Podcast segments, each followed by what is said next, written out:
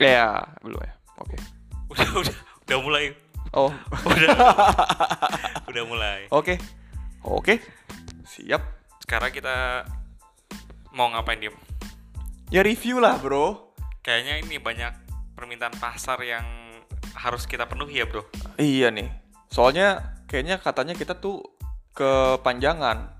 Bener-bener ya udah dikasih rekomendasi dibilang kepanjangan ya.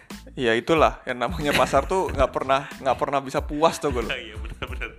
Kalau bisa tuh cuan banyak tapi effortnya sedikit gitu kan. Iya, kita yang jadi susah kan. Tapi nggak apa-apa. Karena ya. buat sobat cuan ya udahlah kita penuhin aja. kita Rafik. penuhin aja lah. Oke gak? Oke. Siap. Tadi kita udah telepon para bandar-bandar ya. Udah dikasih info kan? Udah dong. Udah dong. Ini the best ini. Ini nih rekomendasi the best. The best ya. Jadi kita review dulu gak kali ya? Boleh, boleh. Gimana? Mau review apa dulu nih? Jadi review yang kemarin kita rekomendasiin dulu deh. Hmm, Coba. apanya? Em, Em, lupa gua. Oke. Ada Antam sih. Eh Antam kan untuk jangka Jangka panjang. panjang ya. Jangka panjang. Hmm. Nah kalau misalkan gua eh, kita rekomendasiin jangka menengah waktu itu kan ada BBRI ya. Ya, PBRI. Nah BBRI kita kalau misalkan kita lihat di sini BBRI itu em, apa namanya naik lumayan tinggi nih Fik. Hari ini ya, Bro. Hari ini naik lumayan tinggi di Hari- angka 3,28 persen. Yoi, di hari apa sih? Hari Selasa ya. Hmm. Menurut lo kenapa tuh? Karena eh, sebenarnya dari bandar juga apa maksudnya dari broker-broker juga banyak yang masuk sih hari ini. Kenapa ya? Belum tahu gue sebenarnya apa sentimen apa yang ini belum tahu sih gue. Apa karena ada acara sesuatu di BRI? Mungkin. ya kan gue nggak tahu ya. Iya, iya, Siapa betul. tahu ada ada suatu launching atau dan lain sebagainya kan kita juga nggak ngerti kan. Oh iya benar. Siapa tahu ada. Nah Bisa tapi tapi yang jelas emang kalau kita lihat di sini eh, bandar domestik sama asing tuh banyak yang masuk deros Fik, di di sini. Hmm, hari ini bahkan sampai eh, dari broker summary juga wah banyak banget sih bro ini eh, apa namanya mungkin sekitar eh, triliunan ya Iya. masuk di BRI Tapi lucunya Fik, Hmm. BMRI itu malah turun di minus 1,5. oke Padahal kalau nggak salah ya di tahun yang 2020 ada kemungkinan si Bank Mandiri bagian dividen nih. Mhm. Tapi gue nggak tahu kenapa eh, BMRI eh, justru dijual bandar loh. Oke, sebenarnya ini kalau dibilang kalau dari sini sih ya, kalau dilihat dari broker broker summary, eh, menurut gue ya, menurut gue ini sebenarnya malah banyak diborong asing ya. Oh iya sih, diborong asing tapi untuk eh, domestik dia banyak yang ngebuang sih. Betul. Iya nggak? Ini rada lucu sih. Rada lucu. Heeh, nah ini sebenarnya kalau kalau melihat dari sisi retailmologi, Ah. ini bagus nih.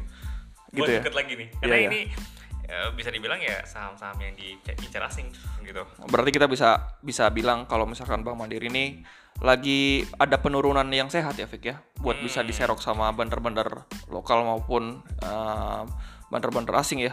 Betul. Oke, jadi masih kita rekomendasiin mungkin ya Fik ya untuk Hmm. Bank Mandiri ya. Ya. Oke, apalagi Fik? Nah kalau gue sih tadi ya diem ya.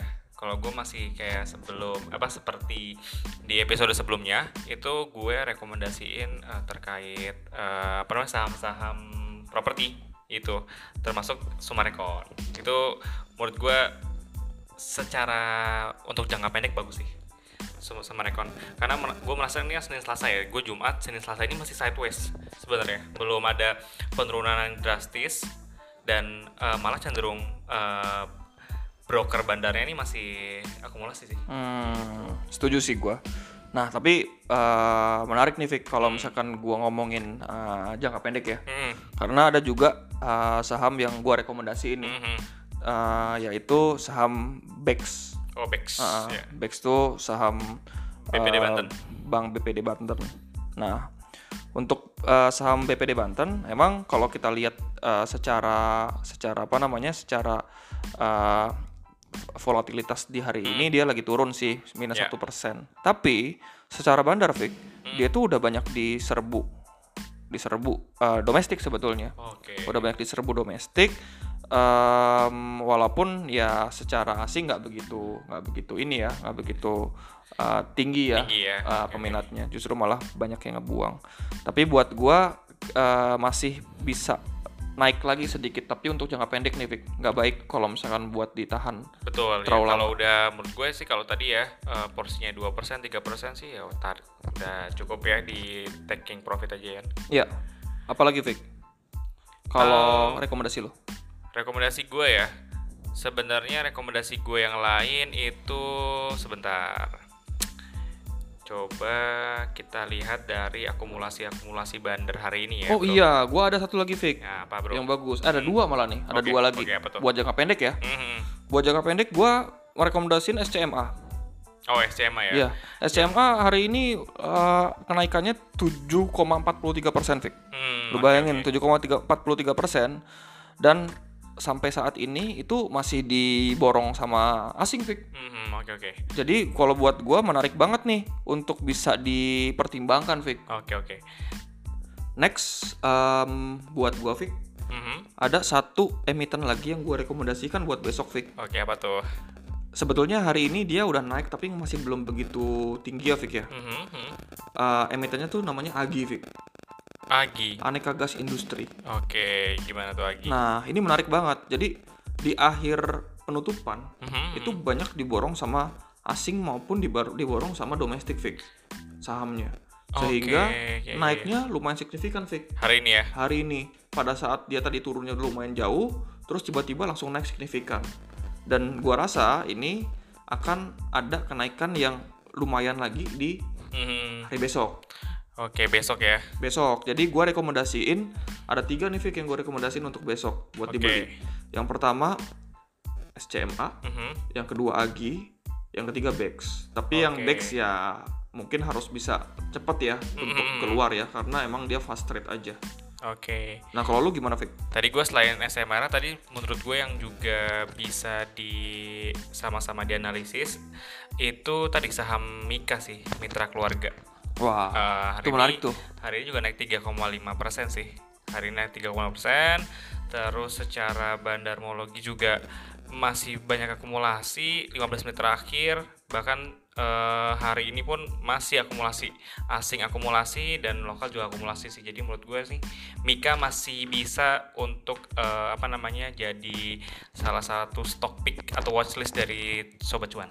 Gitu sih.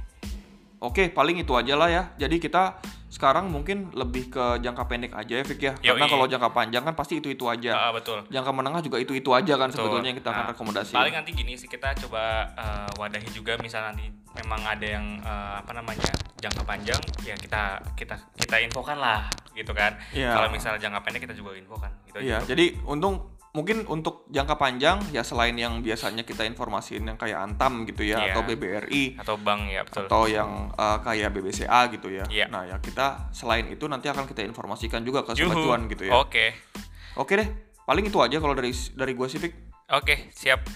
Cukup ya. Cukup. Salam cuan.